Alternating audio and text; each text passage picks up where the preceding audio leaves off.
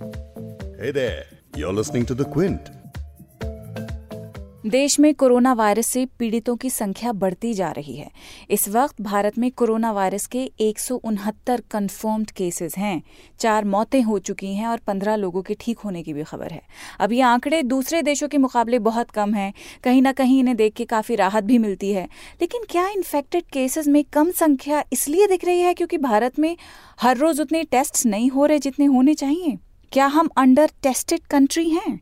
Experts का कहना है कि भारत में इस महामारी की स्टेज थ्री आएगी। स्टेज थ्री का मतलब है कम्युनिटी ट्रांसमिशन यानी कि बड़ी संख्या में ये वायरस फैलना शुरू होगा। तो क्या इस स्टेज में जाने से बचने के लिए टेस्ट की संख्या बढ़ानी चाहिए? आज बिग स्टोरी पॉडकास्ट में हम इसी सवाल पे बात करेंगे। क्विंट हिंदी पर आप सुन रहे हैं बिग स्टोरी पॉडकास्ट। मैं हूँ फबीहा सैयद। इस पॉडकास्ट में हम आगे सुनेंगे कि भारत में टेस्टिंग स्ट्रैटेजी क्या चल रही है। इस सब पे बात करने के लिए मुझे ज्वाइन करेंगी द क्विंट की हेल्थ एडिटर वैशाली सूद। फबीहा, जहाँ तक हमको जानकारी है, भारत में कुल ग्यारह हज़ार टेस्ट किए गए हैं पिछले एक महीने में। और दूसरे देशों से इसका कंपैरिजन किया जाए तो साउथ कोरिया जैसे देश बीस हज़ार टेस्ट रोज कर रहे हैं।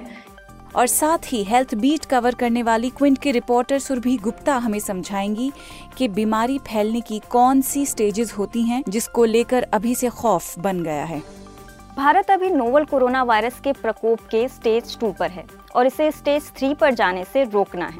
लेकिन स्टेज टू या स्टेज थ्री का मतलब क्या है? हम आपको बता रहे हैं कोरोना वायरस प्रकोप के उन चार चरणों के बारे में जिससे कई देश गुजर रहे हैं। विश्व स्वास्थ्य संगठन डब्ल्यूएचओ यानी वर्ल्ड हेल्थ ऑर्गेनाइजेशन ने देशों से रिक्वेस्ट की है कि इन इस पैंडमिक को कंट्रोल करने के लिए टेस्ट्स बड़े लेवल पे करें। साउथ कोरिया में हर रोज बीस हज़ार सैंपल्स की जाँच हो रही है। अमेरिका में भी जाँच हो रही है, लेकिन उनकी धीमी रफ्तार को लेकर आलोचना भी हो रही है। फिर भी वो हर रोज हमसे ज़्यादा ही सैंपल टेस्ट कर रहे हैं। अमेरिका में Center for Disease Control and Prevention के डेटा के मुताबिक यूएस में मार्च के महीने में सिर्फ़ पच्चीस हज़ार सैंपल्स जमा किए गए हैं और उनमें से 4,400 कंफर्म्ड केसेस भी पाए गए हैं। इटली के डिपार्टमेंट ऑफ़ सिविल प्रोटेक्शन के मुताबिक एक लाख चौंतीस हज़ार टेस्ट हुए तब कहीं जाकर अट्ठाईस हज़ार कन्फर्म्ड केसेस सामने आए हैं। बाकी देशों के मुकाबले साउथ कोरिया में इस वक्त हर दिन सबसे ज़्यादा टेस्ट हो रहे हैं। Korea Centers for Disease Control and Prevention के मुताबिक मार्च ही के महीने में दो लाख चौहत्तर हज़ार लोगों को टेस्ट किया गया था और तब पता चला था कि उनमें से आठ हज़ार तीन सौ कन्फर्म्ड केसेस हैं।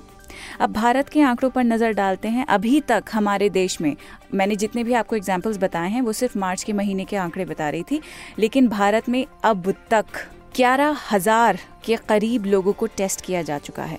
और टेस्टिंग उन्हीं लोगों की ही हो रही है सिर्फ़ जो प्रभावित देशों से लौट रहे हैं, या फिर उन लोगों की हो रही है जो ऐसे लोगों के साथ किसी कांटेक्ट में आए हों। तो अगर आपको सिर्फ़ गले में दर्द हो रहा है या फ्लू लाइक सिम्टम्स फील हो रहे हैं और अगर आप जाके कहें कि हमारा टेस्ट कर लें तो शायद आपका टेस्ट नहीं होगा। अब WHO की टेस्टिंग के जो आग्रह वाली बात थी रिक्वेस्ट वाली बात थी सभी देशों से तो उस पर आईसीएमआर यानी Indian Council of Medical Research के director general doctor Balram Bhargava ने कहा कि ये टेस्ट वाली बात इंडिया में अप्लाई नहीं होती है अप्रोप्रिएट नहीं है इंडिया इंडिया के लिए। लेकिन ये बात यूरोप जैसे देशों के लिए होती है क्योंकि इंडिया में अभी तक कम्युनिटी ट्रांसमिशन की नौबत नहीं आई है। अभी इसका कोई हमारे पास एविडेंस भी नहीं है, ऐसा डॉक्टर भार्गव ने कहा। तो ऐसे में बहुत ही ऑब्वियस सवाल ये बनता है कि एविडेंस तो तब मिलेगा ना जब टेस्टिंग होगी। अब किस स्केल पर टेस्टिंग होनी चाहिए ये पता लगाने के लिए कि वायरस कम्युनिटी में ट्रांसमिट हो चुका है कि नहीं हो चुका है। इंडिया में अभी टेस्टिंग की स्ट्रैटेजी क्या चल रही है, ये सारे सवाल जानने बड़े ज़रूरी हैं। इन पे हम बात करेंगे क्विंट की हेल्थ एडिटर वैशाली सूद से। वैशाली, कितने हमको आंकड़े चाहिए, कितने सैंपल्स की टेस्टिंग होनी चाहिए ये पता लगाने के लिए कि कम्युनिटी स्प्रेड होना शुरू हो गया है।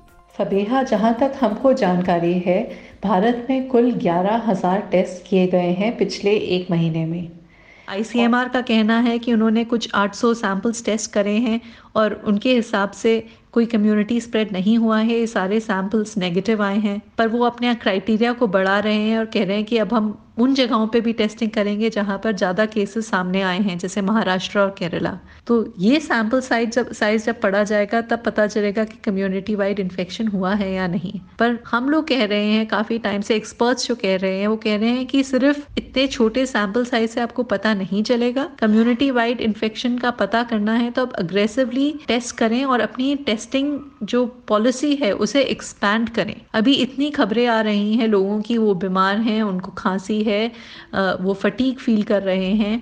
उनको बुखार है और जब वो अपने लोकल डॉक्टर्स के पास जाते हैं लोकल डॉक्टर्स कहते हैं कि जो आपके सिम्टम्स हैं वो कोरोना वायरस से मैच करते हैं पर अगर आपकी ट्रैवल हिस्ट्री नहीं है तो आपकी टेस्टिंग नहीं करी जाएगी तो आप ये लीजिए ये दवाइयाँ लीजिए और अपना आ, इलाज कर लीजिए और अपने आप खुद सोशल डिस्टेंसिंग मेंटेन करें सेल्फ क्वारंटीन करें। अब हम ये जो स्टेज थ्री की बात कर रहे हैं, वो क्या है? कोई भी बीमारी जो होती है, वो stage one two three four में जाके फैलती है। स्टेज वन पे क्या होता है? टू पे क्या होता है? थ्री पे क्या होता है? कम्युनिटी ट्रांसमिशन क्या होता है? फोर पे क्या होता है? ये सब हमको जानकारी दे रही हैं, समझा रही हैं। क्विंट की हेल्थ रिपोर्टर सुरभि गुप्ता भारत अभी नोवल कोरोना वायरस के प्रकोप के स्टेज टू पर है और इसे स्टेज थ्री पर जाने से रोकना है।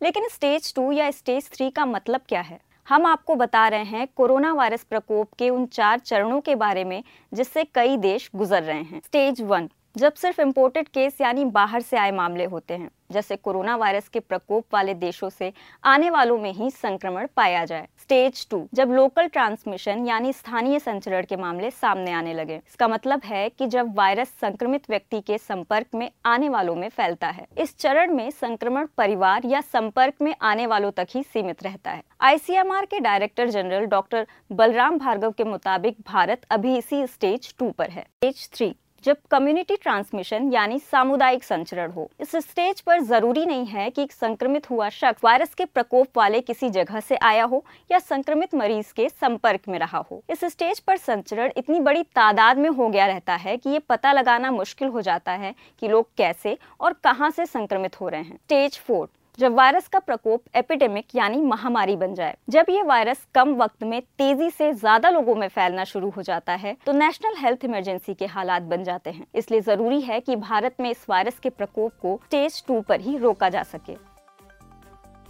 अब वापस वैशाली के पास आते हैं। भारत में कोविड 19 की टेस्टिंग को लेकर बहुत सारे सवाल हैं। तो वैशाली एक एक करके मैं आपसे अभी और पूछने वाली हूँ। अभी मैं आपसे ये पूछना चाहती हूँ कि अभी हमारे कितने टेस्टिंग सेंटर्स हैं और इस संख्या को भारत सरकार और प्राइवेट प्लेयर्स मिलकर किस तरह बढ़ा सकते हैं, ताकि ज़्यादा से ज़्यादा लोगों को टेस्ट किया जाए? आईसीएमआर ने हाल ही में कहा कि वो प्राइवेट लैब्स को फाइनली अलाउ करेंगे टेस्टिंग करने के लिए। अभी काफ़ी देर से इन्होंने मना किया हुआ था और वो कह रहे थे कि इनकी क्वालिटी अश्योरेंस करनी पड़ेगी, तभी हम इनको परमिट कर सकते हैं।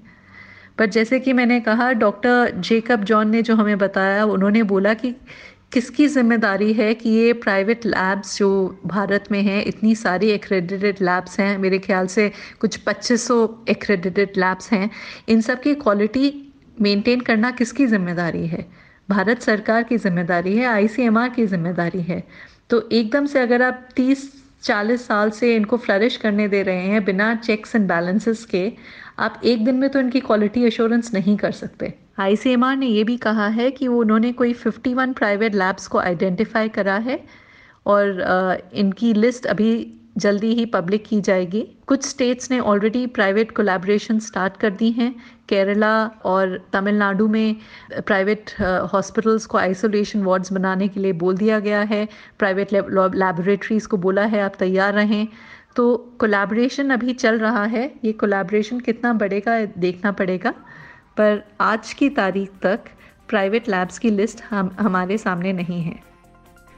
Vaishali Washington based Center for Disease Dynamics Economics and Policy के जो डायरेक्टर हैं डॉक्टर रामानंद लक्ष्मी नारायण उनका मैं एक इंटरव्यू द वायर पे देख रही थी। उसमें वो कह रहे थे कि भारत में अभी भी एक बड़ी संख्या अनडिटेक्टेड केसेस की हो सकती है, जिन्हें अगर समय पर आइडेंटिफाई नहीं किया तो भारत में कोरोना वायरस पीड़ितों की जो तादाद है, वो अचानक से बढ़ जाएगी। इनफैक्ट उन्होंने तो ये तक कहा है कि अगर हम ध्यान नहीं देंगे तो भारत जो हॉटस्पॉट है, वो बन सकता है इस वायरस के के लिए। और ये अपने आप में एक बहुत ही अलार्मिंग बात है, बहुत फ़िक्र, फिक्रमंद करने वाली बात है। उनके इस स्टेटमेंट को हम कैसे समझें जिस हिसाब से हमारी टेस्टिंग हो रही है उसकी रोशनी में?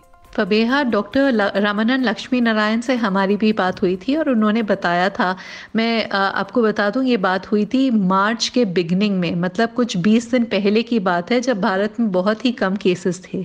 और उस समय ही डॉक्टर रामानंद ने हमें बताया था कि भारत में जो नंबर्स रिपोर्ट हो रहे हैं वो काफ़ी अंडर रिपोर्ट हो रहे हैं और उनके हिसाब से कम्युनिटी इन्फेक्शन ऑलरेडी हो चुका है। तो जो उन्होंने बात करी कि अप्रैल मई तक 60 परसेंट ऑफ़ द पॉपुलेशन है उसको ये वायरस हो सकता है ये सिर्फ़ प्रोफेसर रमनन ने नहीं कहा है। आ, दुनिया भर के एक्सपर्ट्स और यहाँ तक कि डब्ल्यूएचओ भी कह रहा है कि ये इन्फेक्शन दुनिया के कम से कम 70 परसेंट लोगों को इन्फेक्ट करेगा। ये फैक्ट ऑफ़ लाइफ है। तो अब आप इस परसेंटेज से कैसे डील करें? इस परसेंटेज से आप सिर्फ़ एक ही तरह से डील कर सकते हैं कि आप ए अग्रेसिव टेस्टिंग करें। टेस्ट टेस्ट टेस्ट ये कहा था डब्ल्यू के चीफ ने दुनिया भर के लीडर्स को। तो एक तरीका है आप अग्रेसिवली टेस्ट करें और दूसरा सोशल डिस्टेंसिंग के नॉर्म्स को फॉलो करें। सोशल डिस्टेंसिंग का मतलब है कि आप अपने आप को सबसे एक मीटर की दूरी में रहें होम क्वारंटीन करें जहाँ तक हो सकता है घर से काम करें और you uh, know you know, जैसे कहते हैं फैमिली गैदरिंग्स प्रेयर मीट्स ये सब इन सब जगहों पे मत जाएँ। ऐसी गाइडलाइंस तो दिल्ली की सरकार ने भी इशू करी हैं। तो अब हमें क्या करना चाहिए? टेस्टिंग के मामले में आइसोलेशन के मामले में सोशल डिस्टेंसिंग की हम बात कर रहे हैं सो क्या है ये सोशल डिस्टेंसिंग अगर हम एकेडमिक भाषा में समझना चाहें तो। सोशल डिस्टेंसिंग के बारे में दुनिया भर में काफ़ी रिसर्च हुई है। उनका ये कहना है कि अगर हम अभी अग्रेसिव सोशल डिस्टेंसिंग के स्टेप्स लेते हैं तो हम एक जो कर्व है इस डिज़ीज़ का उसको फ्लैटन कर सकते हैं। इसका मतलब है कि अगर हम अभी स्टेप्स लेते हैं तो जो केसेस हैं, वो ओवर द पीरियड होंगे और अगर वो ओवर द पीरियड हों और एक साथ बहुत सारे केसेस ना हों तो हमारा हेल्थ सिस्टम जो है, वो ओवरबर्डन नहीं रहेगा। और अगर health system health system overburden नहीं है तो वह सही तरीके से जो सच में बीमार हैं, उनकी रक्षा कर सकता है, उनके साथ काम कर सकता है। पर अगर सर्ज हो जाता है, जैसे कहते हैं कि एक साथ बहुत सारे केसेस सामने आ जाते हैं तो हेल्थ सिस्टम भी इससे इसे हैंडल नहीं कर पाएगा। इसलिए बार बार ये बात हो रही है, दुनिया भर में सोशल डिस्टेंसिंग और फ्लैटनिंग द कर्व की बात हो रही है, और ये करना भारत के लिए भी बहुत ज़रूरी है। वैशाली, मैं फेसबुक पे पेरिस बेस्ड जर्नलिस्ट तहा सिद्दीकी का एक पोस्ट देख रही थी, जिसमें वो कह रहे थे कि and I totally agree with him वो कह रहे थे कि बहुत सारे लोगों के पास सेल्फ आइसोलेशन या सेल्फ क्वारंटीन करने की खुद को लग्जरी नहीं होती है। इसीलिए वर्क फ्रॉम होम को रोमांटिसाइज मत करिए आप। ये इंडियन सोसाइटी में एक बहुत बड़ी तादाद है अनऑर्गेनाइज्ड सेक्टर में काम करने वाले लोगों की, जो सेल्फ आइसोलेशन के बारे में सोच ही नहीं सकते हैं। तो इस तरह के एहतियात करने कितने चैलेंजिंग हो सकते हैं इंडियन सोसाइटी के लिए? उसे हम कैसे समझें? उसे किस तरह से प्रिवेंट कर सकते हैं? जहाँ तक वर्क फ्रॉम होम की बात आती है, ये तो बात सच है कि भारत में इतनी आबादी है और इतनी पॉपुलेशन डेंसिटी है कि बोलना कि आप वर्क फ्रॉम होम करें, एक बहुत लग्जरी की बात है, एक बहुत प्रिविलेज की बात है। भारत की बहुत भारी संख्या ऐसी जगहों पर रहती है जो जहाँ पर सोशल डिस्टेंसिंग तो एक मज़ाक बन के रह जाएगा। 93 परसेंट वर्कफोर्स इस देश की जो है वो अनऑर्गेनाइज सेक्टर है। उनको ये लग्जरीज कहाँ से मिलेंगी वर्क फ्रॉम होम की? सेल्फ आइसोलेशन को लेकर उन लोगों की तरफ़ भी ध्यान जाता है जिन्होंने अभी दिल्ली हिंसा में अपना घर खोया है। हम सेल्फ आइसोलेशन की बात कर रहे हैं, लेकिन उन लोगों के लिए जो उस हिंसा के सर्वाइवर्स हैं रिलीफ कैंप की छत के अलावा, जो सिर्फ़ एक टेंट है और कुछ नहीं है उनके पास। खैर, ये एक अलग पॉडकास्ट का विषय है। फ़िलहाल इटली और अमेरिका ने टेस्टिंग को सीरियसली नहीं लिया और आज ये दोनों देश इसके बुरे नतीजे देख रहे हैं। ऐसे में हमारे पास अभी भी वक्त है कि अगर हमें महामारी की स्टेज थ्री से बचना है तो सारे उपाय करने होंगे और इसका एक ही उपाय है और वो है ज़्यादा से ज़्यादा टेस्टिंग। इस पॉडकास्ट के एडिटर नीरज गुप्ता हैं और इसे प्रोड्यूस किया है फबीहा सैयद ने। अगर आपको द बिग स्टोरी सुनना पसंद है तो क्विंट हिंदी की वेबसाइट पर लॉग ऑन कीजिए और हमारे पॉडकास्ट सेक्शन का मज़ा लीजिए।